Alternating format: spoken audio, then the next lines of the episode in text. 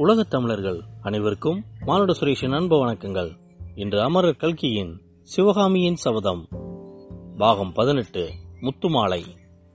பழந்தமிழ் நாட்டு மன்னர்களுக்குள்ளே ஒப்புயர்வு அற்றவரும் தமது இணையில்லாத புகழை என்றும் அழியாத வண்ணம் கல்லிலே செதுக்கி வைத்தவருமான மகேந்திர பல்லவ சக்கரவர்த்தியை அன்றொரு நாள் இரவில் யுத்தச் செய்தி வந்த அவசரத்தில் மதயானையின் வெறியினால் நிகழ்ந்த தடபுடலுக்கு மத்தியில் நேயர்களுக்கு அறிமுகப்படுத்தினோம். இத்தகைய சாமானிய குறுநில மன்னர்களையும் கூட அந்தந்த ராஜாங்க கவிகள் புத்தியிலே பிரகஸ்பதி என்றும் வித்தையிலே சரஸ்வதி என்றும் அழகிலே மன்னவன் என்றும் வீரத்திலே அர்ஜுனன் என்றும் கொடையிலே கர்ணன் என்றும் வர்ணிப்பதுண்டு. இந்த வர்ணனையெல்லாம் மகேந்திர சக்கரவர்த்தியின் விஷயத்தில் உண்மையிலேயே பொருந்துவதாயிருந்தது. மகேந்திரவர்மர் ஆஜானுபாகுவான தோற்றமுடையவர். அவருடைய கம்பீரமான முகத்தில் பல நூறு வருஷங்களாக வாழையடி வாழையாக வந்த ராஜகுலத்தின் வீரகலையோடு சிறந்த கல்வி ஆராய்ச்சியாலும் கலை பயிற்சியினால் ஏற்படும் வித்யா தேஜஸும் பிரகாசித்தது.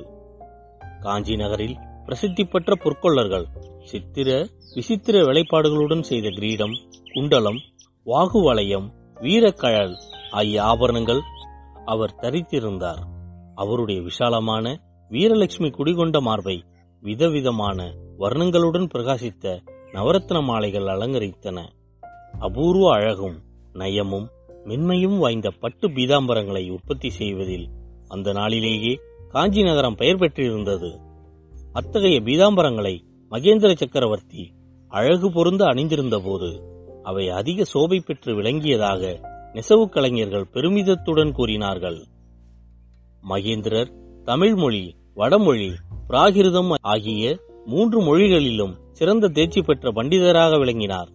வடக்கே தக்ஷசீலம் முதல் தெற்கே கன்னியாகுமரி வரையில் உள்ள பண்டிதர்கள் மகா ரசிகரான மகேந்திர சக்கரவர்த்தியிடம் தங்களுடைய புலமையை காட்டி பரிசு பெறும் பொருட்டு காஞ்சி நகரில் வந்து மொய்த்த வண்ணம் இருந்தார்கள். அன்றைக்கு ஐநூறு வருடங்களுக்கு முன்னால் உஜ்ஜயினி நகரத்தில் அரசு செலுத்தி காளிதாசன் முதலிய மகாகவிகளை ஆதரித்த சந்திரகுப்த விக்ரமாதித்தனுக்கு பிறகு பண்டிதர்களுக்கும் கவிஞர்களுக்கும் கற்பக விருட்சமாக விளங்கியவர். காஞ்சி மகேந்திர சக்கரவர்த்தி தான் என்பது வெகுஜன வாக்காயிருந்தது சித்திரம் சிற்பம் ஆகிய கலைகளில் சக்கரவர்த்தி ஆர்வம் கொண்டதோடு இல்லாமல் அவற்றை நன்றாக பயின்று அந்த கலையில் வல்லவராய் இருந்த கலைவாணர் எல்லோரும் பார்த்து வியக்கும்படியான தேர்ச்சியும் பெற்றிருந்தார். சிற்பத்துறையில் மகேந்திரரின் அதிசயமான கற்பனை திறனை வியந்து சிற்ப சாஸ்திர பண்டிதர்கள் அவருக்கு விசித்திர சித்தர் என்ற பட்டத்தை வழங்கியிருந்தார்கள். அவ்விதமே சித்திரக்கலை வல்லவர்களிடம் சித்திரக்கார புலி எனும் பட்டத்தை சக்கரவர்த்தி பெற்றிருந்தார். மத்த விலாச பிரகசனம் எனும் ஹாசிய நாடகத்தை வடமொழியில் ஏற்றி மத்த வியாசர் எனும் பட்டத்தை அடைந்திருந்தார்.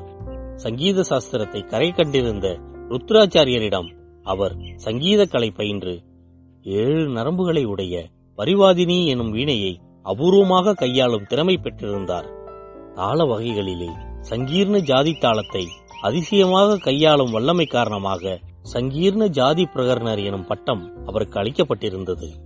மகேந்திரர் இளம் பிராயத்தில் சமண மதத்தில் ஈடுபட்டிருந்து பிற்காலத்தில் சிவபக்தி செல்வரான பிறகு எந்த மதத்தையும் விவேசிக்காதவராய் தமது சாம்ராஜ்யத்தில் இருந்த சைவர் வைஷ்ணவர் பௌத்தர் சமணர் சாக்தர் ஆகிய சகல மதத்தினரையும் தர்மம் தவறாமல் பரிபாலித்து வந்தபடியால் குணபரர் எனும் சிறப்பு பெயரும் அவருக்கு ஏற்பட்டிருந்தது. திருவதிகை சலத்தில் அவருடைய கொடையினால் கட்டப்பட்ட சிவாலயத்துக்கு குணபரேஸ்வரம் என்ற பெயர் வழங்கிற்று. மகேந்திர சக்கரவர்த்திக்கு முற்பட்ட சுமார் முன்னூறு வருஷ காலத்தில் வடநாட்டில் இருந்து பண்டிதர்களும் கவிகளும் சமண முனிவர்களும் புத்த பிக்ஷுகளும் இடைவிடாமல் தென்னாட்டின் மீது படையெடுத்து வந்து காஞ்சி நகரின் வித்யாபீடங்களை பயன்படுத்தி வந்தார்கள். இக்காரணத்தினால் நமது வரலாறு நிகழ்ந்த காலத்தில் தமிழகத்தில் சமஸ்கிருதமும் பிராகிருதமும் மிக்க பிரபலமடைந்து செந்தமிழ் மொழியின் சிறப்பை ஓரளவுக்கு மங்கச் செய்திருந்தன என்பதையும் நேயர்கள் தெரிந்து கொள்ளுதல் அவசியமாகும். திருநாவுக்கரசர் முதலிய சைவ நாயன்மார்களும் பொய்கையார் முதலிய வைஷ்ணவ ஆழ்வார்களும் பக்தி சுவை சொட்டும் பாடல்களை பொழிந்து தெய்வத் தமிழ் மொழியை மீண்டும் சிம்மாசனம் ஏற செய்த மகோன்னத காலம் தமிழகத்தில் அப்போதுதான் ஆரம்பமாகியிருந்தது எனவே மகேந்திர சக்கரவர்த்தியின் பட்டங்கள் பெரும்பாலும் வடமொழியில் இருப்பதன் காரணத்தை நேயர்கள் ஊகித்து அறியலாம். மகாராஜாதி ராஜா பூமண்டலாதிபதி திரிபுவன சக்கரவர்த்தி மத்த விலாச விசித்திர சித்த சங்கீர்ண ஜாதி பிரகர்ண சித்திரக்கார புலி குணபரரான மகேந்திர பல்லவ சக்கரவர்த்தியை இத்தனை நேரம் ஆயனர் வீட்டு வாசலிலே நிறுத்தி வைத்து விட்டதற்காக வாசகர்களின் மன்னிப்பை கோருகிறோம். அவ்விதம் நாம் அந்த மன்னப்பெருமானை நிறுத்தி வைத்துவிட்ட போதிலும் ஆயன சிற்பியார் அவரை வரவேற்று உபசரிப்பதில் சிறிதும் காலந்தாழ்த்தி விடவில்லை. சக்கரவர்த்தியின் வருகையை அறிவித்த பேரிகை ஒளி வெகு தூரத்தில் கேட்டபோதே ஆயனர் பரபரப்புடன் வீட்டு வாசலுக்கு வந்து அவரை வரவேற்க ஆயத்தமாக நின்றார். குதிரையில் இருந்து இறங்கும் போதே சக்கரவர்த்தி பெருமான் ஆயனரே அன்றிரவு சுகமாக வந்தீர்களா? சிவகாமி சௌக்கியமா? என்று கேட்டுக்கொண்டே இறங்கினார். ஆயனர் முன்னால் ஒரு அடி சென்று கும்பிட்டு ஆஹா சுகமாக வந்து சேர்ந்தோம். குழந்தைதான் மூன்று நாளாக அவ்வளவு சௌக்கியமாக இல்லாமல் இருந்தால் என்பதற்குள் மகேந்திர பல்லவர் அப்படியா? இப்போது எப்படி இருக்கிறாள்? என்று கவலையுடன் கேட்டார். இன்று சற்று பாதகமில்லை என்றார் ஆயனர். எல்லோரும் வீட்டுக்குச் சென்றார்கள். சக்கரவர்த்தி வரும் சமயங்களில் அமருவதற்காகவே ஆயனர் ஒரு அழகிய கல் சிம்மாசனத்தை அமைத்திருந்தார்.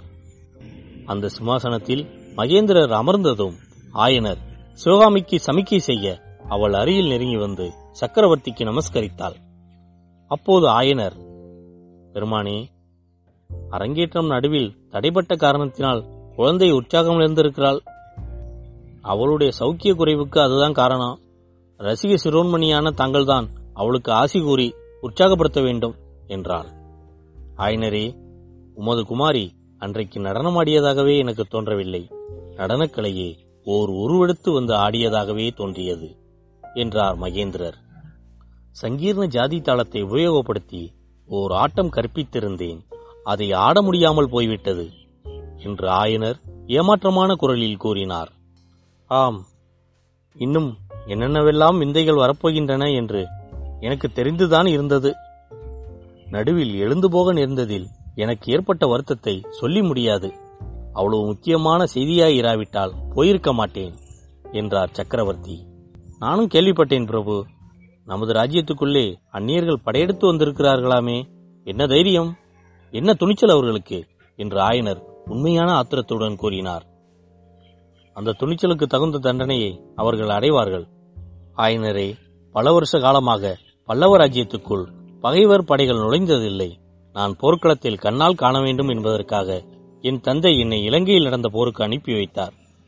ஆனால் நரசிம்மனுக்கோ இங்கேயே போர்க்களத்தை பார்க்கும்படியான பாக்கியம் நேரிட்டிருக்கிறது. வாதாபி அரசன் புலிகேசி பெரும் படைகளை திரட்டிக் கொண்டு படையெடுத்து வருகிறான். நாமும் பெரும் பலம் திரட்டி கடும் போர் செய்ய வேண்டும். ஆனால் ஒரு விஷயம் சொல்கிறேன். நமது ராஜ்யத்தில் சாளுக்கர் படையெடுத்ததினால் எனக்கு உண்டாகும் கோபத்தை காட்டிலும் அதனால் சிவகாமியின் அரங்கேற்றம் தடைப்பட்டதுதான் அதிக கோபத்தை உண்டாக்குகிறது. இந்த குற்றத்துக்கு தகுந்த தண்டனையை அவர்கள் அனுபவித்தே தீர வேண்டும் என்றார். இதைக் கேட்ட ஆயனர் பெருமையினால் பூரித்தவராய் அருகில் தலைகுனிந்த வண்ணம் நின்ற சிவகாமியை அருமையுடன் நோக்கினார். சக்கரவர்த்தி மேலும் கூறினார் அரங்கேற்றத்தன்று நான் என்னென்னவெல்லாமோ திட்டம் போட்டிருந்தேன். அதெல்லாம் ஒன்றும் முடியாமல் போயிற்று. சபையிலே செய்திருக்க வேண்டிய சம்மானத்தை இங்கேயே செய்யலாம் என்று உத்தேசித்திருக்கிறேன். அதற்கு ஆட்சேபணம் ஒன்றுமில்லையே. இவ்விதம் சொல்லிக்கொண்டு சக்கரவர்த்தி தம் கையில் இருந்த ரத்தன பையில் இருந்து அழகான இரட்டை வட முத்துமாலையை எடுத்தார். அப்போது ஆயனர் பெருமானே தங்கள் திருக்கரத்தினால் கொடுக்கும்போது எங்கே கொடுத்தால்தான் என்ன?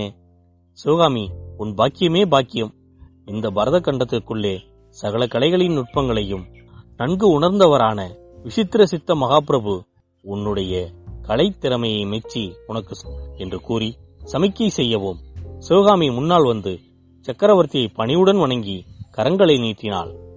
மகேந்திரர் முத்துமாலையை எடுத்து சிவகாமியின் நீட்டிய கரங்களில் வைத்தபோது அடடா இதென்ன மீண்டும் அவசகுணம் மாலை அவளுடைய கையிலிருந்து நழுவி கீழே தரையில் விழுந்து விட்டதே. முகம் சற்றென்றுங்கியது மகேந்திர பல்லவருடைய திடச்சித்தங்கூட சிறிது கலங்கிவிட்டதாக அவருடைய புருவங்கள் நெருப்பிலிருந்து தெரிந்தது. சிவகாமியின் மனதிலும் ஏதேனும் துணுக்கம் ஏற்பட்டிருக்குமோ என்னமோ நமக்கு தெரியாது. ஆனால் அடுத்த கணத்தில் அவளுடைய முகம் மலர்ந்ததை பார்த்தால் அவளுடைய உள்ளமும் மலர்ந்திருக்க வேண்டும் என்று நிச்சயமாக தெரிந்தது.